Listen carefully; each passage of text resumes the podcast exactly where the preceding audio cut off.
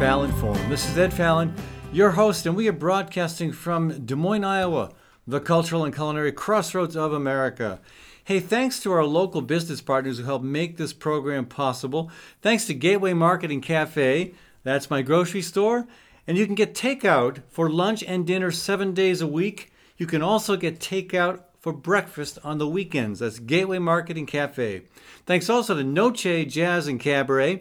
That's Des Moines' premier jazz club, now open for appropriately socially distanced concerts many times each week, and also those concerts are, are, are live streamed. That's Noce Jazz and Cabaret. All right, again, welcome to the program, folks. This is Ed Fallon, your host. We're here for a full hour as we talk about a lot of stuff um, COVID, uh, the Supreme Court, urban farming, and we're going to kick it off with a conversation about the Arctic. But first, but first, I got to talk. I got to. I got to talk a little bit about last week's radio broadcast, uh, the the podcast, and my column. My column was titled "Don't Vote by Mail." Yeah, I still believe it makes a lot of sense to vote at the polls, if that's possible, if that works for you. But vote at all costs. Now, if you if you read my column, you would know that I I never ever would discourage anyone from voting absentee if that's their best option you know, if you only read the title, don't vote by mail, then yeah, you might have thought I was telling people to vote at the polls or not at all. Furthest thing from the truth. You know, I guess I need to say sorry. I'll be more careful in my choice of titles next time, remembering that some people only read the title.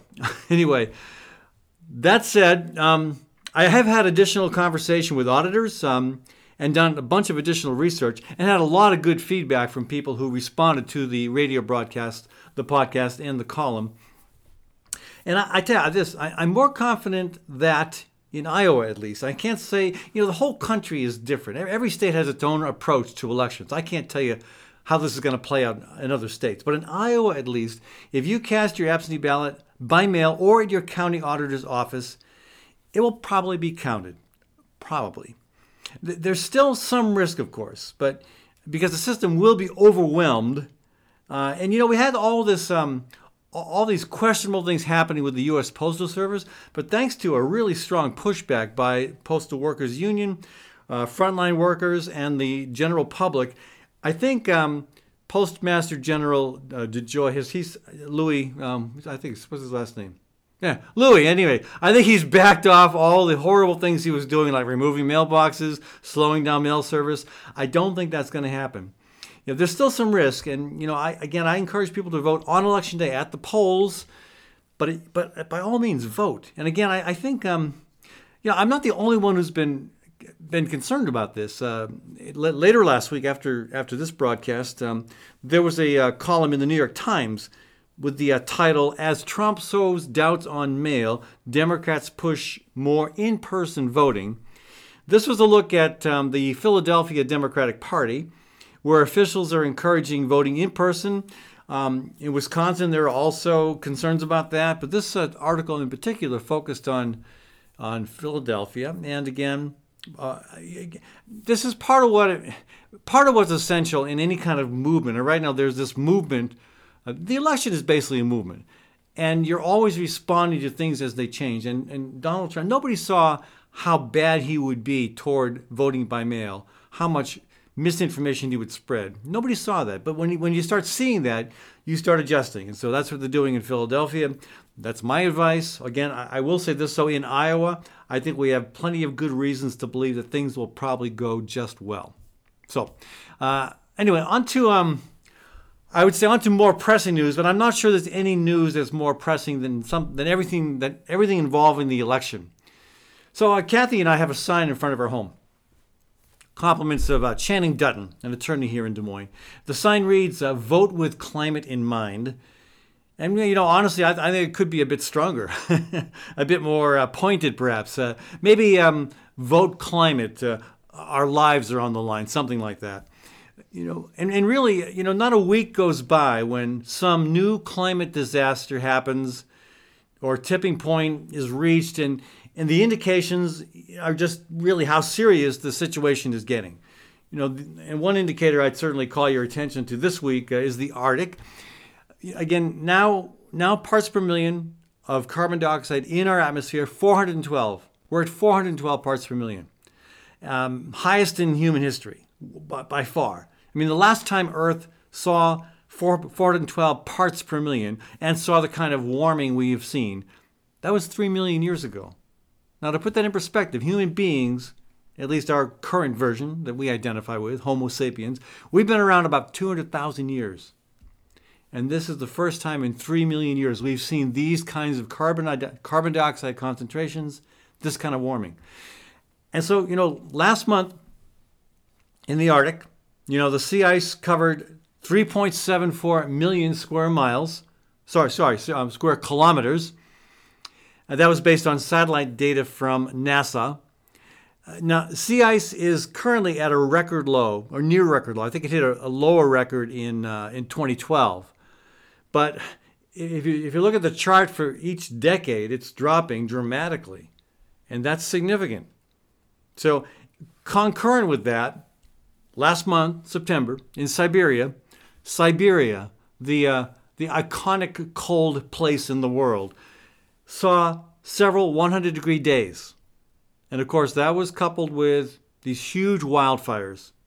You know, wildfires in the Siberian Arctic. Wrap your mind around that. Okay? So, one reason that should be of a concern is that, you know, those fires, not only are they putting smoke into the atmosphere, not only are they destroying forests, um, destroying homes, communities, uh, ways of life, you know, they are releasing methane. Uh, they're thawing that, that, that permafrost is thawing anyhow, and when you get fires going over it, you know, you, you get more heat, you get more melting, you get more methane being released. And remember, methane is about 85 times more potent than carbon dioxide in terms of its impact on the atmosphere. You know, it's it's a problem, and uh, you know, I, I some I guess it's probably easier for Americans. You know, most people around the world know more about America than we know about them.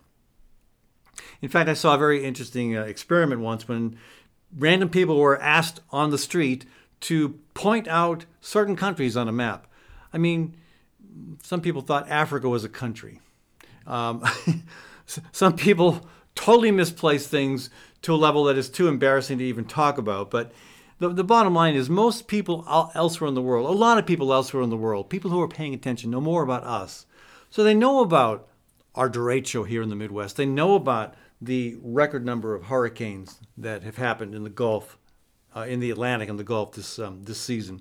They know about the insane wildfires out west that are doing more damage and more destruction than ever before any previous year. Even though we've had many years in the recent in recent times that have been devastating in terms of fires, it's now worse than that. So you know, all over the world, these things are happening all the time, and they're getting worse. And this is another wake up moment. 100 degree days in Siberia wildfires all across Russia in those in those areas. Again, releasing methane. Uh, yeah, so when our sign says uh, "Vote with climate in mind," it's not a casual reference to the concern. It's a serious appeal to people to think beyond the immediate reality. I mean, right now here in Des Moines, as we broadcast this program, it's a darn nice day. Uh, October 5th, temperatures hitting 70, a little bit of wind, but a darn nice day. You know, I, I used to, um, one of my allies, when I was a legislator, one thing I worked a lot on, probably my signature um, focus was urban sprawl, containing it, not supporting it. I'm, I do not like urban sprawl. And one of my allies was a, a one of the biggest Republican fund, funders in the state, uh, a guy who here folks locally will remember, John Ruan and uh, he had a trucking company. But Ruan got the importance of farmland. He got the importance of protecting our food supply. And I would have breakfast with him once in a while on the top of the uh, Ruan building, which at the time was the tallest building in, in Des Moines. Now it's second. But we would sit up, uh, sit up there, and he would say to me, with he had great passion about this. He'd say, you know, you've got a plate of food in front of you. I've got a plate of food in front of me. You know, we don't worry about where our food comes from or where the next meal comes from. We oughta. We to worry about that. And that was one reason Ruan was committed to building in downtown. He didn't like to see what was happening on farm ground outside of the the city. But you know this, you know that that reference to being concerned about what happens beyond that meal that's on our plate uh, is is a perfect description of of our lack of collective response to the climate crisis. You know, everything's even even though COVID is kicking our butts, you know, and changing our lives dramatically, it is nothing compared to the impact that climate is beginning to have and certainly will have as the situation worsens. So yeah, maybe things are fine right now. Maybe we've got that plate of food, maybe we've got clean water, maybe we've got a place to live. Maybe we can manage the current deviations in, in temperatures in our particular local region.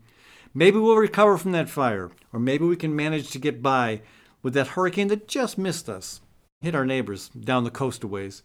But you know, it's it's time to somehow move out of that mindset where we can only see the immediate picture. We've got to look at the big scene. We've got to look down the road, not too far down the road. And again, the warming in the Arctic is a, gr- a great way to remind us to do that. 100 degree days, fires all across Siberia.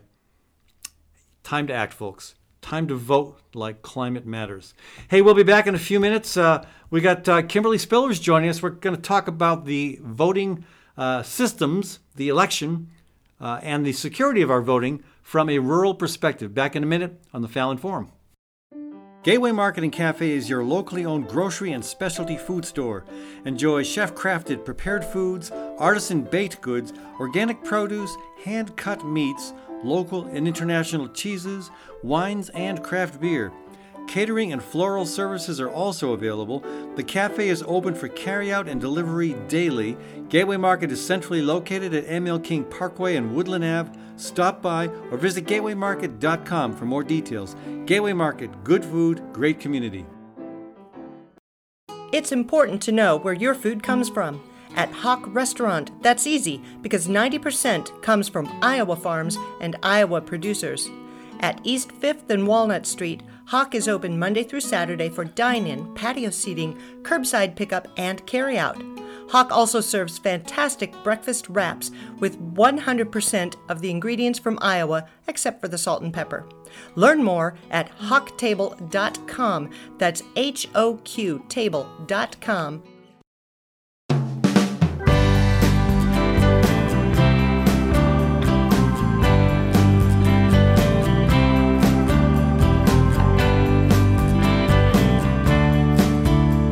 Hey, welcome back to the show, folks. This is uh, Ed Fallon, your host, broadcasting from Des Moines, Iowa, the cultural and culinary crossroads of America.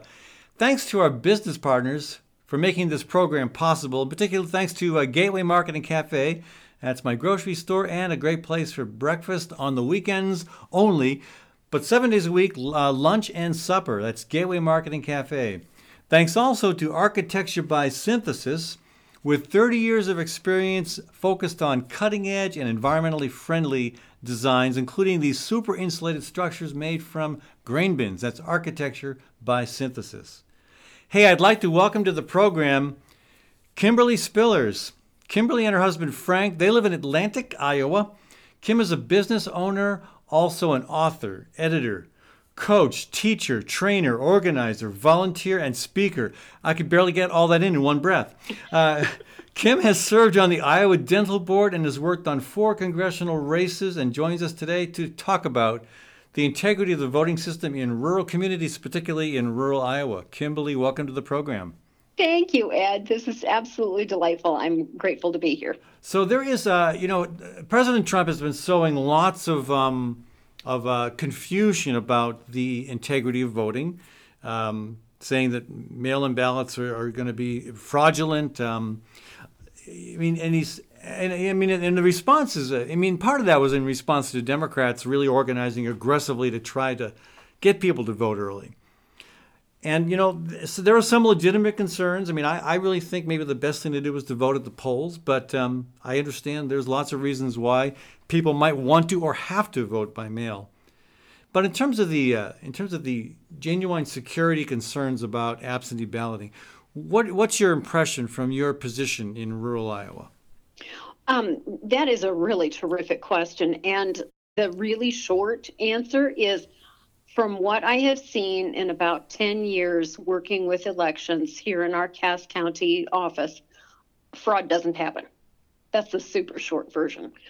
Um, I just can't see if every if every county has as much integrity as Dale Sunderman and the staff who are at the Cass County Auditor's Office, and this, there are such strict parameters about balancing party um, presence. Um, there there is a there is an I'm happen to be the chair again. Uh, I was for the primary and will be for the general election for one of our polling sites here in Cass County, and the book that you have to follow of instructions, I's dotted, T's crossed. It is a it is a it is a play by play. Here's how you run an election. And if everybody uses a playbook like that, I just have never understood in all of the years where people bring allegations like that that there can be any truth to it. Um, well, well, so, I have. Go ahead. Well, some of the some of the uh, concerns that have been raised in the past have been raised by uh, for example, Iowa secretaries of state who um, wanted to push for voter ID, and uh, and their their concern was, well, we need voter ID because of fraudulent voting. And then when careful analysis was done about people who, for example, voted twice, they found like you could, you could count the number on your hand, and that's in a state of three million people. Yes. So yes. you know it, it does seem like there's a lot more concern about this than is warranted by reality. But I think one of the big concerns right now is you have so many people voting by mail in Iowa and other states. That's one concern. And the other concern is uh, there's again lots of information being put out there to suggest that things could go wrong. You have you have um, for example, there's this really far right wing site. Um, it, it, it's it's these two guys, uh, Dino Parazzo Jr. and Dino Parazzo Sr., the Dino Parazzos who um, have been trying to um, uh, promote the idea that, you know, there's going to be violence, there's going to be violence, there's going to be violence. Um, and so, you know, do those additional concerns, again, the fact that so many people are going to be voting absentee and that there's all this rhetoric about violence and criminal activity, is all that going to affect what happens in Cass County? Um, I uh, I don't believe so. Um, again, all I have for frame of reference, um, other than talking to friends, um, but here in Cass County, we will have a, a, refresher training coming up here in another few weeks. And at that point in time, I will ask whether or not, you know, are the police going to drive by our polling sites? We just, in, in that's one of the wonderful things about rural America, is that you, you, we we don't we don't bring arms and violence to those kinds of events. At least, knock on wood, we haven't so far. Right. Um, so no, I I am not concerned about that as a poll worker. I am very concerned about the rhetoric that uh, it's drama is all it is. And why would you want to do that when our voting system has been so pretty impeccable?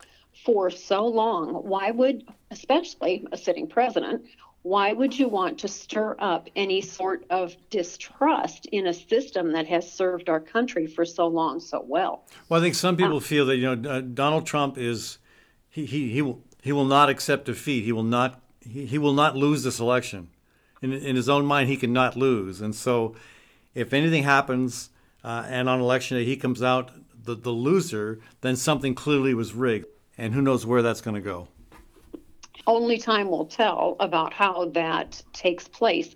What I can say with assuredness for anyone who is worried about th- whether or not their ballot will be counted, um, especially if you mail it in. Um, I know that in Polk County, um, for those of you outside the state, that's uh, our capital city.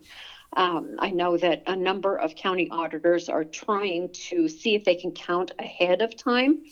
Typically, what happens in an election is that there's a team that comes in very early in the morning whose only task, their only one job is to count the absentee ballots correctly. Right. And again, it is done with both parties represented. There are forms to fill out. There are everybody signs everything. You sign your life away so that if something does go askew, you are held personally responsible. Yeah. So um, you know everybody everybody wants this to be on the up and up and above Right. board, and uh, and we take great pride in being representatives of our government and um, to make sure that these elections are held securely and with tremendous integrity, and that we ha- we have um, we have all of these things in place so that uh, they take place smoothly as the day goes on. Yeah, and I, I know that in Polk County uh, there's a record number. I mean, smashing the record in terms of the number of absentee voters. Would that be the same in your county, Cass County? It, yes, there has been. I haven't seen the figures as of this morning, but yes, um, the especially um, as I think it's a pretty typical thing across the country. Democrats tend to vote absentee uh, for whatever reason, and this year I think it because of COVID is just that much more. Right. Um, I guess the case. And Um, so yes, there there are fairly high numbers um, and just all across the board, and I think it's good. We need to be voting. We, people need to have their voices heard, and this is the way to do it. and Cass County tends to be a Republican county. tends to. We have um, uh, we did it one one of the elections vote for Obama. Right. Okay. Uh, and I imagine some of your county officials are of both parties. Uh, I don't. Um, no, No. not current, Okay. not currently, not But, uh, currently. But still, I mean, uh, uh, but but there seems to be bipartisan acceptance that the system is going to work.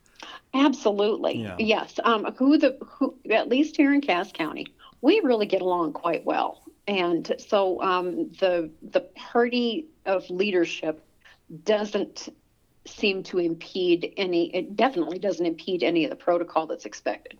Everybody does what they need to do, and that is the way it should be done. Something I've noticed, uh, you, you know, at the county level, uh, especially for the for the local offices, party affiliation seems to matter a lot less. Uh, I, I, know that um, you, you look at look at the map, and there are high, you know, very much Republican counties that might have a Democratic auditor, recorder, Yes. treasurer, and vice versa. Democratic counties that might have a, a Republican auditor, recorder, treasurer.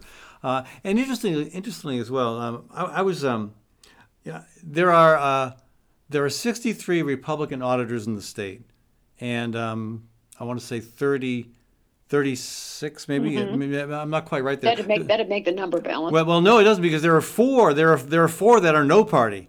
There are four that are Oh. completely that are that are not affiliated with either the Democratic or Republican parties. And what really fast the number, the number that really fascinated me was uh, I know there's a lot of conversation about the importance of gender balance, and I certainly I'm certainly a big believer in in balance across the uh, the demographic spectrum. But in Iowa, among county auditors, 99 of them, uh, there are 19 men and 80 women. Interesting. Fascinating.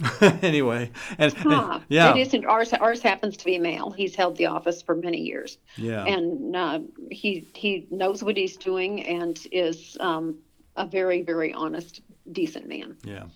Well, so um, yeah, the uh, the election's coming up. Um, and today, actually, as we as we discuss this program here, October fifth is the first day that you can vote in Iowa. And I'm told that in the Polk, the Polk County Election Office, before it opened this morning, there was already a line of people waiting to vote there. So Wow. there's that option. There's the option of voting by mail.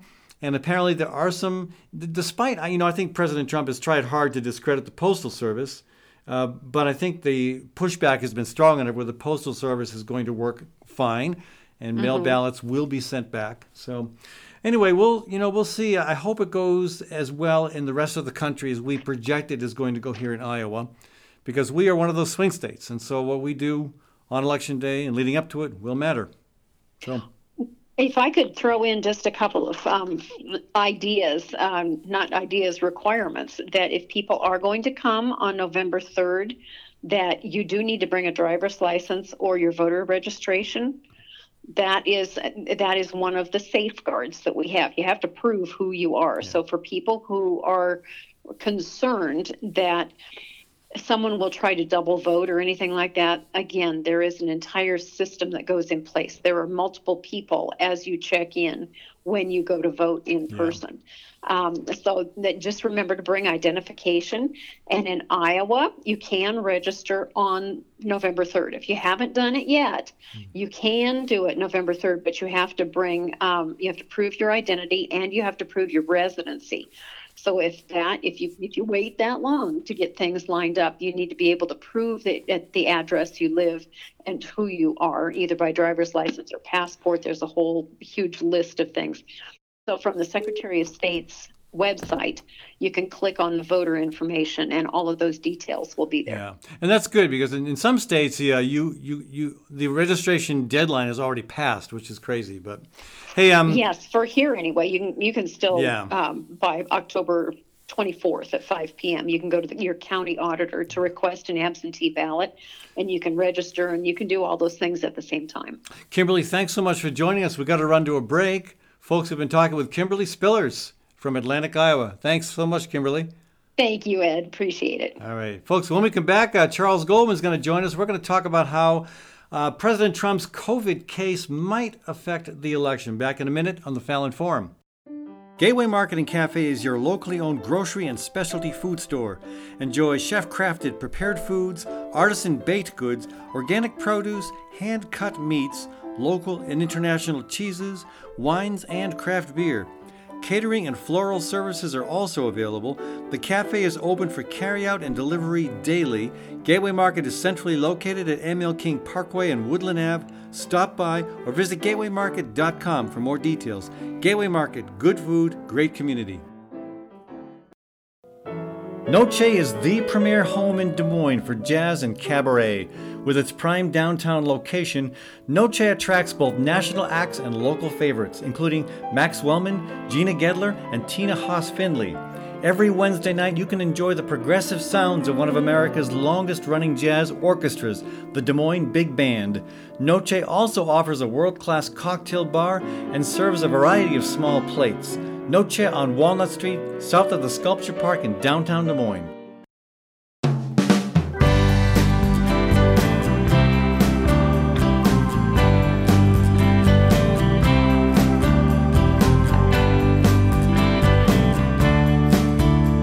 Folks, welcome back to the Fallon Forum. Ed Fallon, your host here.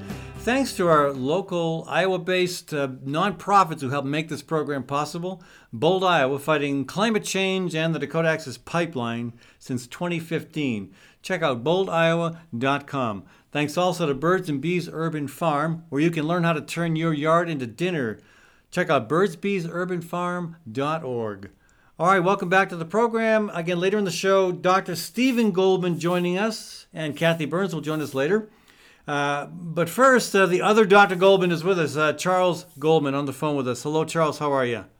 Yeah, good, Ed. How you doing? Well, I'm hanging in there. I'm, you know, uh, it's it's it's a kind of a moving target. And it's hard to know what to really point to, but uh, Trump's COVID case is huge and is going to have an impact on the election. But I don't have a good feel for how. I do know that um, one of the physicians from Walter Reed Military Medical Center, uh, Dr. James Phillips, uh, he was one of the attending physicians when you know at, at Trump's um, Trump's uh, time there. He said the the irresponsibility of Trump going out in the motorcade to wave to supporters is astounding. Um, he called it uh, insane. He said, uh, "quote Every single person in the vehicle during that completely unnecessary presidential drive-by just now has to be quarantined for 14 days. They might get sick. They might die. For political theater." Commanded by Trump to put their lives at risk for theater. This is insanity. Okay, there's Yeah, that. and- And maybe Well, I, I, I mean, I think that um, it, it was getting tiring over the weekend. The breathlessness of the media standing outside of Walter Reed and hanging on every word from his doctors, et cetera. But yeah, that stunt was was reprehensible. But it it, it personifies the president. It personifies the president and exemplifies, you know, his absolute disregard for anybody else but himself. Because you know, even though those two agents of the Secret Service were um, wearing N95 masks. Um, there's no air exchange in that car. Uh, he, the president is not even wearing a medical grade mask. He's wearing some cloth mask, which means he's expelling virus into this closed environment. Yeah. Um, you can get the infection in through your eyes, even though yes, they were wearing goggles, but those are not occlusive.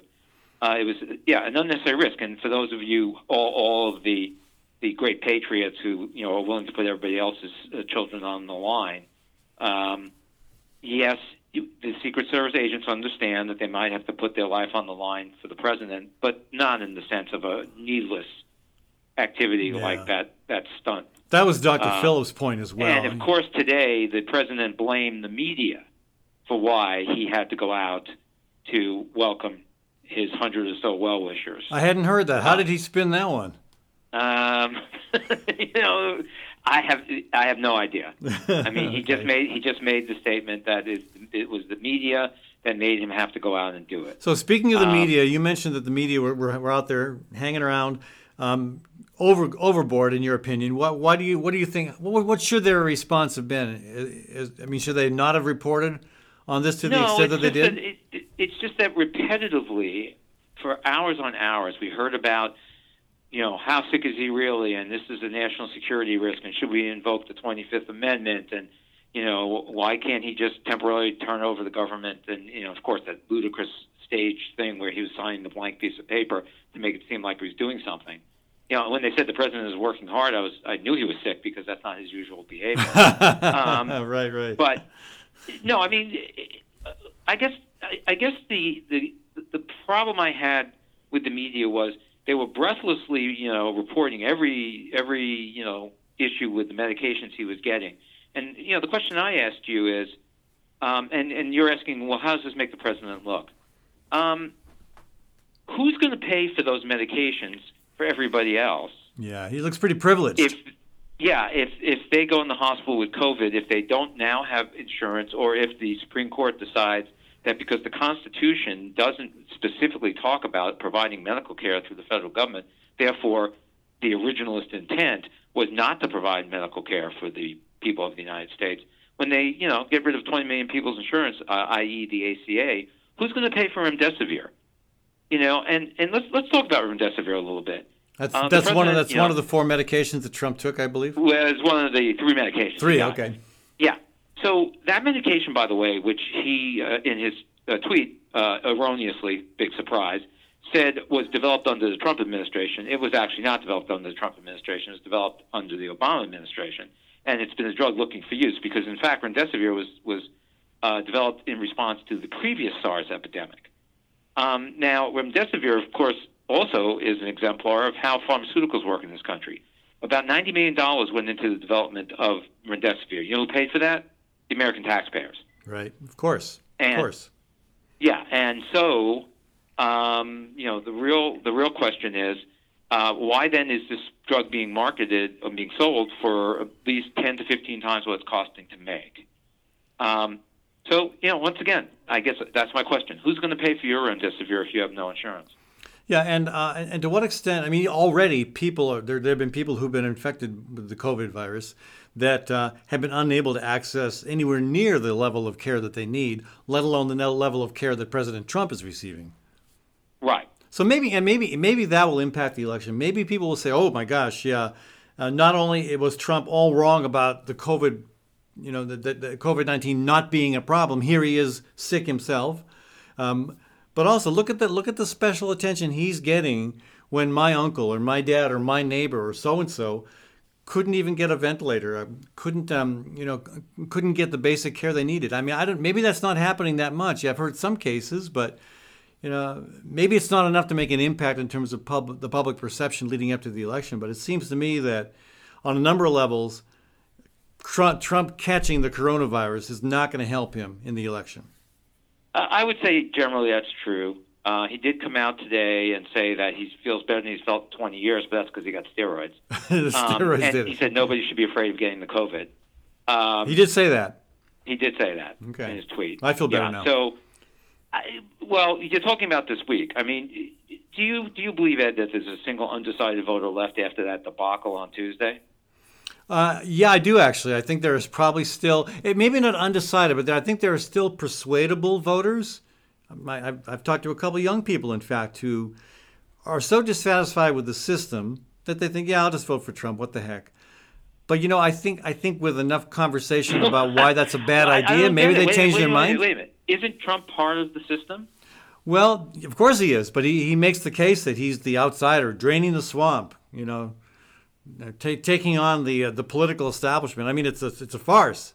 Like, it's it's even more it's even less reality TV than his uh, show The Apprentice. But uh, Well, but he you know, convinces may, maybe people. it's not so bad that that children can't go to school because if this is what they're being educated to believe, then there's a real problem with American education. I wouldn't blame the educational system on that. I'd blame maybe uh, maybe social media and maybe Russian bots and uh, and other uh, other uh, other you know biased interests that uh, try to disrupt the flow of valid information. Well, but but you you you know, school's purpose is not to necessarily impart information. Once you get out of, out of elementary school, um, you you should be imparting the ability to make judgments, to have you know credulity. I mean, it's not. Maybe that's the problem with American education. It's way too much about memorization and you know just spit back for a multiple choice test what the answer is, and it doesn't educate you. Um, well, to, the, the, to back to the main point before we got to take a Sure. break. Um, so the impact that Trump's COVID case will have on the election. Again, I'm, I, I my my honest answer is, I don't know, but I don't think it's going to be helpful. My my first impression is that it's going to hurt him. What is yours? Uh, I agree. I mean, I, I think his surviving actually was more helpful to the Democrats than his not surviving, because he's more a liability alive. So if he if, had, he, if he had died, if he had died of COVID, he'd be a martyr, and then the the Russian bots and the other conspiracy theorists would have said that the liberals killed him. that would be a stretch. yeah. Well, what? It was a drone. The liberals, you know, the, the a, a drone came over that gathering for uh, the Supreme Court justice, and it was you know driven by Hillary Clinton. and and, and, and airdropped a whole bunch of coronaviruses on the gathering, right? Exactly. Okay. Exactly. Yeah. Well, who knows? but um, it would have made for an interesting election because, uh, you know, Donald Trump would still be on the ballot. There are people all over the country. I want to say maybe three million people who've already voted. Uh, And so you would have probably had a Republican Party that would have chosen Mike Pence to be the uh, nominee after the fact. But it, it- anyway, we, we may not have that that uh, that situation. But again, you know, I, I, I suspect that Donald Trump is going to start taking the coronavirus a little more seriously. I doubt it. No, okay, right. Well, No, I mean because he's he's he's under the sway of this this Dr. Atlas, you know, the neuroradiologist who of course knows nothing about infectious disease. I mean, he's under the sway of Atlas who's telling him just let it ride. Let this virus make its way through the population, develop herd immunity and it'll all be done. yeah, No, it's not that there isn't some truth to that, but the but the actual carnage that that might lead to, not just in direct COVID deaths, but in overwhelming the medical system to the point that you start seeing excess mortality for people with things that could be taken care of, yeah. would be excessive. Especially if you're going to have a vaccine in some period of time, which could make up the difference in herd immunity that we don't yet have. All right, Charles. Hey, we got to run to a break, but uh, stick with us, Charles, because we're going to welcome your brother Stephen Goldman. Uh, so we will be uh, flanked by two doctors Goldman here, folks. As we come back from a short break, we'll talk about uh, moving beyond uh, Ruth Bader Ginsburg to the question about, you know, what kind of overhaul the U.S. Supreme Court and the court system generally might be in order for. We'll be back in a minute on the Fallon Forum. Gateway Market and Cafe is your locally owned grocery and specialty food store. Enjoy chef crafted prepared foods, artisan baked goods, organic produce, hand cut meats, local and international cheeses, wines, and craft beer. Catering and floral services are also available. The cafe is open for carryout and delivery daily. Gateway Market is centrally located at ML King Parkway and Woodland Ave. Stop by or visit gatewaymarket.com for more details. Gateway Market, good food, great community. At Story County Veterinary Clinic, Dr. Kim Holding has over 30 years of experience working with all creatures great and small cat, dog, horse, cow, elephant. Well, if you've got an elephant, you may be in trouble. Kim's clients stick with her year after year because they know she'll do right by them and their pets and farm animals. So give Dr. Kim Holding a shout to keep your animals happy and healthy. Call 515 232 8766.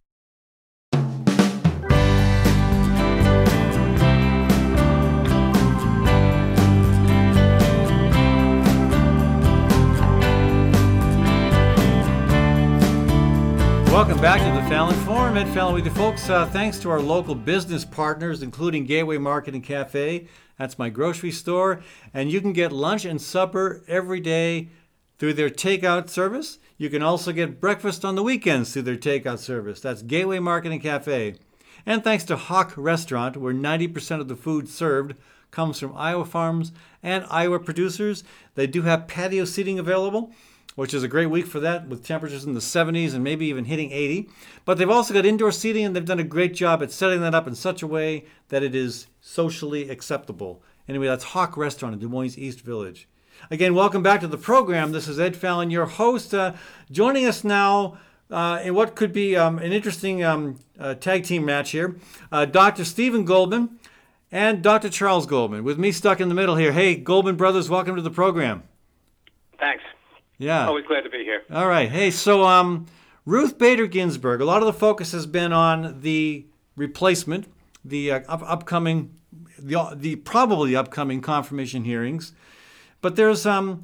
The, the, the, the Supreme Court vacancy is highlighting a lot of concerns about some of the bigger issues that affect our court system that need to be addressed. And Stephen, I know you've got some thoughts on that, so why don't you kick off that conversation? All right, thanks, Ed. Um, I mean, I wanted to point out that it should never have come to this. I mean, this has been a literally decades long struggle, uh, actually, a one sided struggle, where the Republicans have specifically targeted the federal judiciary, and not just the Supreme Court, but all federal judges. The Democrats, for whatever reason, including, I think, completely misguided advice from their political operatives, believing that the Supreme Court was not an issue that people would respond to, have relied on the tenuous health of a woman deep in her 80s, and we are now in the circumstance that we are in now, to which it should never have come. And I'm, frankly, I'm stunned.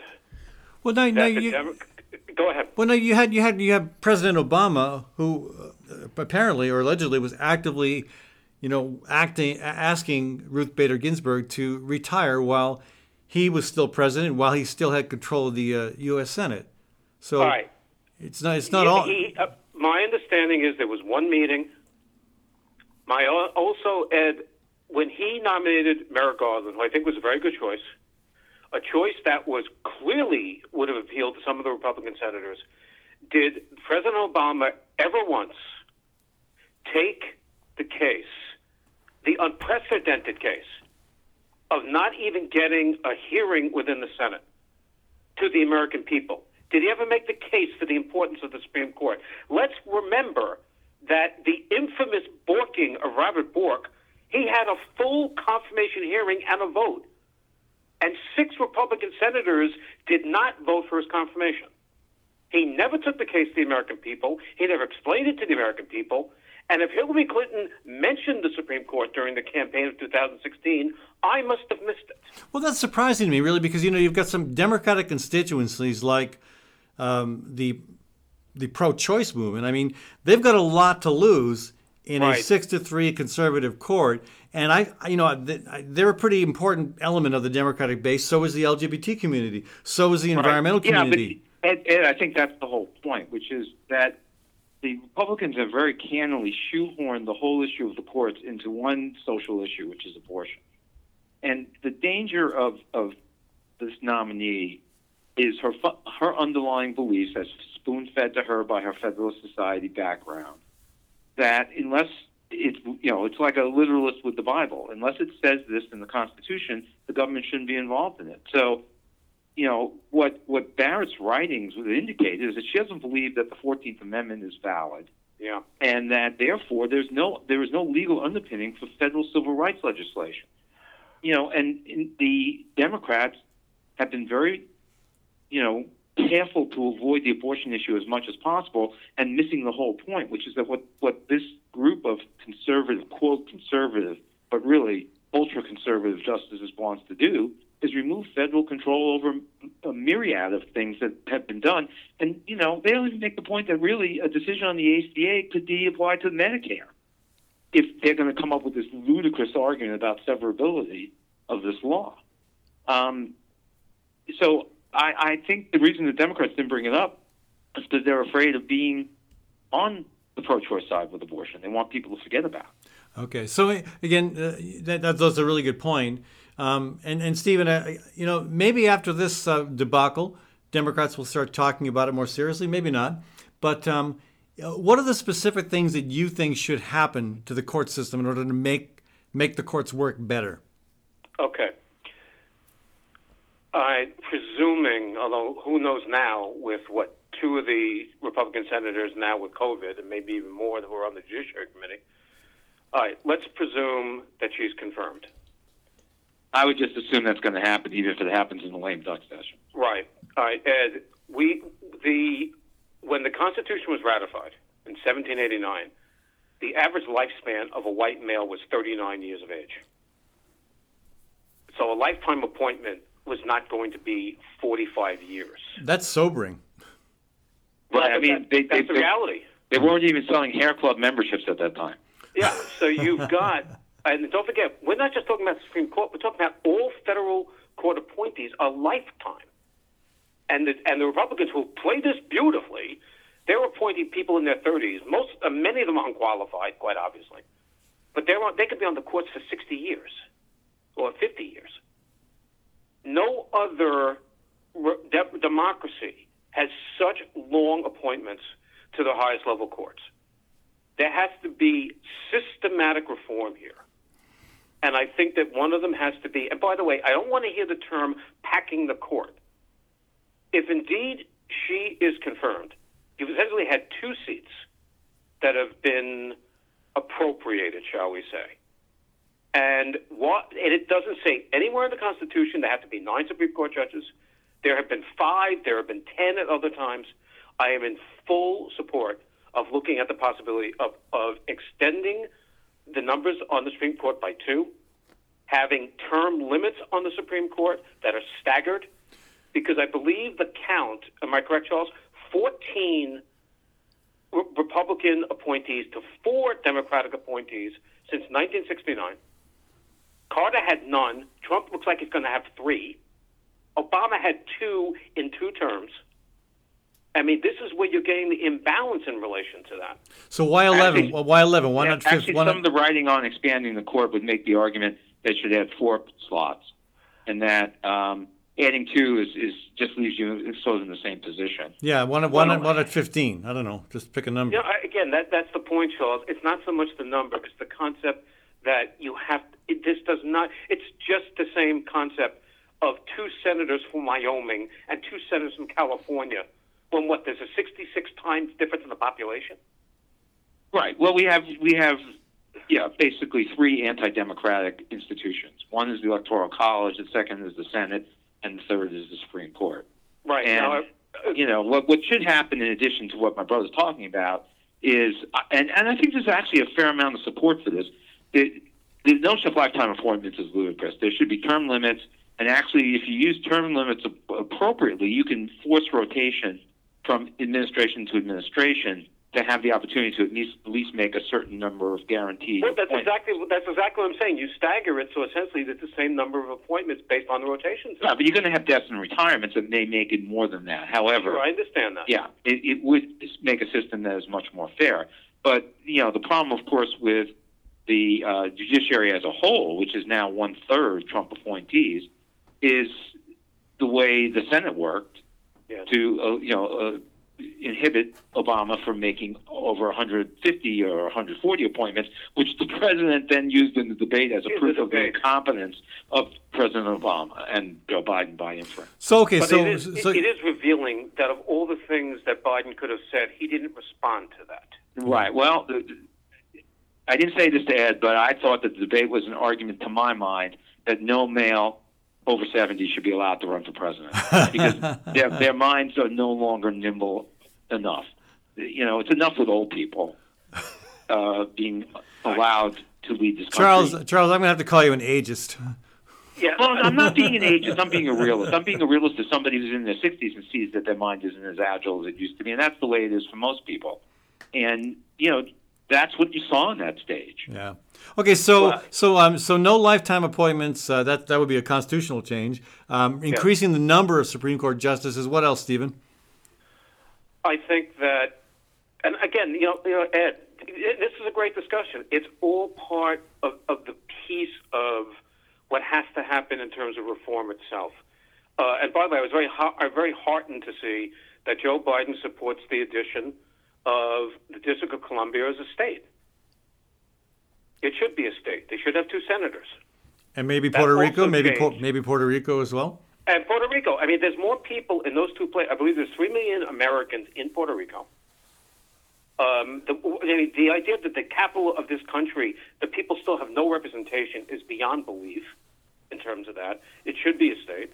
They have more people in population than other two states, in some cases, have, because we have now devolved into a country that's literally run by the minority. And this has this has to be made clear. And I think what's going to happen when Joe Biden is elected, which I believe he will be, and what looks to be the case, and I'd like to hear what you guys think, I think the Democrats are going to take back the Senate. Well, that And I, I, I think that all these things should be up for debate. And but it has to be explained. The American people are not stupid. They do understand these concepts. I'm, I'm always stunned, especially living in the Beltway as we do, uh, in my wife and I, when you listen to the pundits who inevitably are wrong, such as the the ones who told us that William Barr was going to be an institutionalist, and we see how that's worked out is the concept of explaining how the courts work, how important they are. And Charles is making a marvelous point. This is not just about abortion. This is this is about all the issues. It's about the environment. This is about LGBTQ rights. This is about unions in relation to that. Yeah, it's about the sure. environment. The the Supreme Court has such a major impact. Hey, folks, we Well- got I got to run to a break here. Um, this conversation could, could go on a while, and Stephen, I think we might want to get you back on the program before the election. I, I'd like to hear more. I can't again. I got to run to a break, but I'd like to hear more about why you think Biden is going to win and why you think the U.S. Senate is going to flip, because that um, that that might be a harder sell uh, with uh, with with me and with some of our guests even. So um, we might have you back, Stephen. But I got to run to a break now. Folks have been talking with uh, Dr. Stephen Goldman and Dr. Charles Goldman. No relation to Goldman Sachs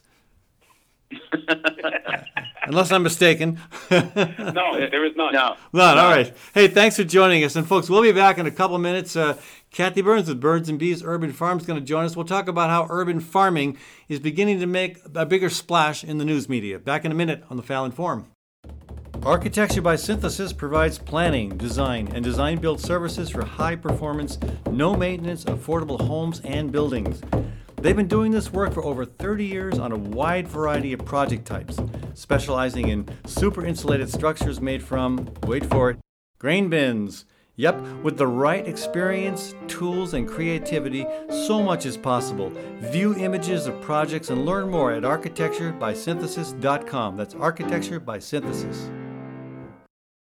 Across the Des Moines Metro, Ritual Cafe is known for its excellent fair trade coffee and fair trade tea. Ritual Cafe also serves breakfast and lunch and offers an entirely vegetarian menu. This unique venue is also known for its live music and displays of local artwork on the walls.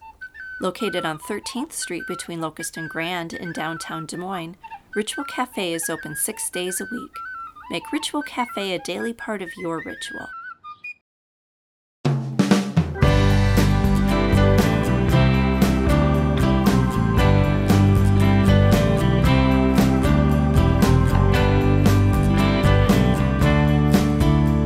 Welcome back to the Fallon Forum. Ed Fallon with you, folks. Say thanks to our local business partners, including Gateway Market and Cafe, My Grocery Store, and a great place for breakfast on the weekends only these days through their takeout program. But also their takeout service can get you dinner and lunch every day of the week, seven days a week. That's Gateway Market and Cafe. Thanks also to Story County Veterinary Clinic, where Dr. Kim Holding has been treating all manners of beasts, great and small, for over 30 years at Story County Veterinary Clinic. Again, welcome back to the program. Joining me for this conversation here is Kathy Byrnes of Birds and Bees Urban Farm. And we're excited to see that uh, urban farming is getting some more serious attention in the news media lately. Kathy, welcome to the program. Thanks. Uh, before we talk about the recent story in the Iowa Capital Dispatch, I just want to mention that at Birds and Bees Urban Farm, and we can be found at birdsbeesurbanfarm.org. Very soon, we're going to be announcing our workshops to help you learn to turn your yard into dinner for next year. And we also want to let people know that we do on site consultations. This is a good time of year to be calling us for um, helping you plan out your plots for next year. Yeah, people, I'm always surprised. People say, yo, next year I'm going to plant a garden. I'm saying, great. If you want to plant a garden next year, plan to plant this fall. You need to figure out where Check your soil. If it's solid clay, you're going to want to do something about that. Ideally, you can build your beds if you're going to build frames. And um, ideally, you can move in whatever, whatever amendments you need, uh, whether you're using compost or horse manure or whatever you've got. Now's the time to do that. So, you know, you, you, it's hard for people to think about planting a garden now, but this is this that this is the time. Just take the T out of the word plant, and that's what you should be doing. planning. You are so clever. You are. Oh, I just oh got I just, I just, got lucky on that oh one. Oh my gosh. Okay. Anyway. well, and this all folds into urban farming in the news because uh, now's the time to be thinking not just about having your own backyard garden, but the importance of urban farming in general in food security, considering the climate crisis and considering even the pandemic.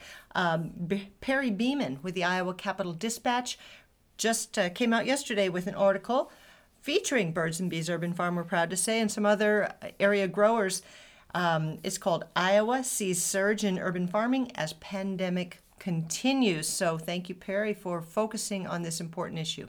Yeah, and the article focused mostly on how people are responding to the pandemic uh, with an interest, I mean, concerns about their own food security. So, you know, deciding to do more to, you know, more growing of their, growing their own, more raising of baby chicks uh, and turning them into lay, laying hens. But um, I, I personally, I think the biggest concern is what happens when, when, the, when climate chaos impacts the food system even even great. I mean, it's already having it an impact. Has. Look at the impact of the derecho here in the mm-hmm. Midwest. But when these weather events and the accompanying increase in in uh, in in global warming happen, it's going to be uh, it's going to be a problem. So I, I'm I'm glad to see more attention being given to this problem, both at the grassroots level and mm-hmm. and now among among some within the media. Yep, Perry included in his article a discussion with uh, Kelsey Parker Browning at ISU at Iowa State University, uh, talking about increased interest in home vegetable gardening in general. And um, their Polk County Master Gardeners uh, produce donations to local food pantries, and that's been that's been an important part of response and um, resilience in and, the face of food and insecurity. So, so much good work going on to Ann McGlynn with the um, Tapestry Farms in, in the Quad Cities.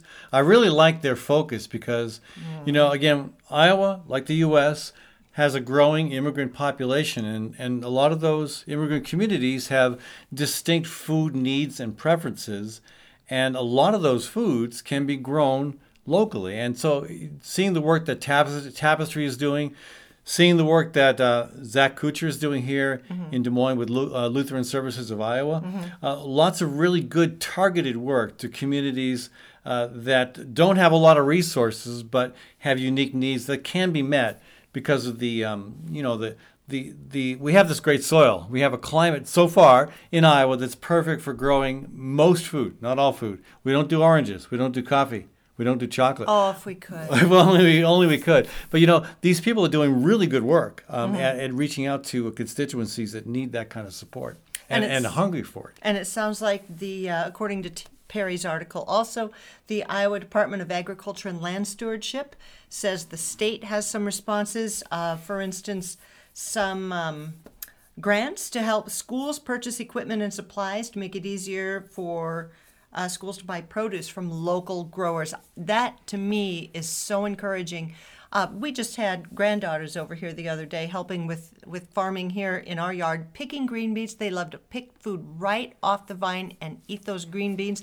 And when kids get good, local, healthy food that has all the vitamins that it can because it hasn't traveled thousands of miles to get to them, they're going to be healthier, happier kids. You know, and I don't think I've ever met a kid that isn't interested in where food comes from. Uh, we had, we had one uh, friend and her daughter staying with us a few years back who was just uh, enamored with uh, planting tomato seeds. Uh, when you and your grandkids were here another time, we ground corn. Yes. Uh, you know, they're, they're, they're always interested in it. Um, And they're- when your grandkids call, we do farm tours and they identify from Florida some of the different crops. So right, it's my, important. my my Florida grandson always thinks that eggplant looks like papaya. He's, he's not far off. He's not far off. well, I wish we could grow papaya in addition to the coffee and We can't do it all. Things. Um, but it's about local, sustainably sustainably grown, healthy foods, and that's what we want for everybody. And that's what we do at Birds and Bees Urban Farm, um, and a lot of other uh, local Des Moines area producers. Dogpatch Urban Gardens is uh, really on the cutting edge of providing some great. Jenny services. Quiner's done some great work there. Uh, they're on Meredith Drive in uh, in no- north of here, and uh, Sweet Tooth uh, Gardens, I think it is. Sweet Tooth. Yeah. I forgot to write. Sweet Tooth Farms or Gardens. Um, they they've got a lot of good local stuff going on, and I know the Iowa Food Co- Co-op does buy from local producers. And of course, Lissa Wade with the Veggie Thumper Bus Oh has done a. Lot of great work with um, with the vegan community, and uh, and, and I'm not vegan, but I love it. yeah, I and, love it. And she she really has done a good job at growing a, a lot of her own food, Mm-hmm. and also incorporating, even though she's vegan, incorporating chickens into that because the manure from the chickens is so important for uh, crop vitality. You know, it's just um, it's encouraging to see the news media beginning to pick these to pick up this information and to make the connections between uh, problems like the pandemic, problems like climate change. Uh, and again, I, I think you know we're going to see. But part of the problem is you can't just snap your fingers and expect to have an instant food system. You've got to have seeds. You've got to have good soil. You've got to have amendments to make that soil healthier.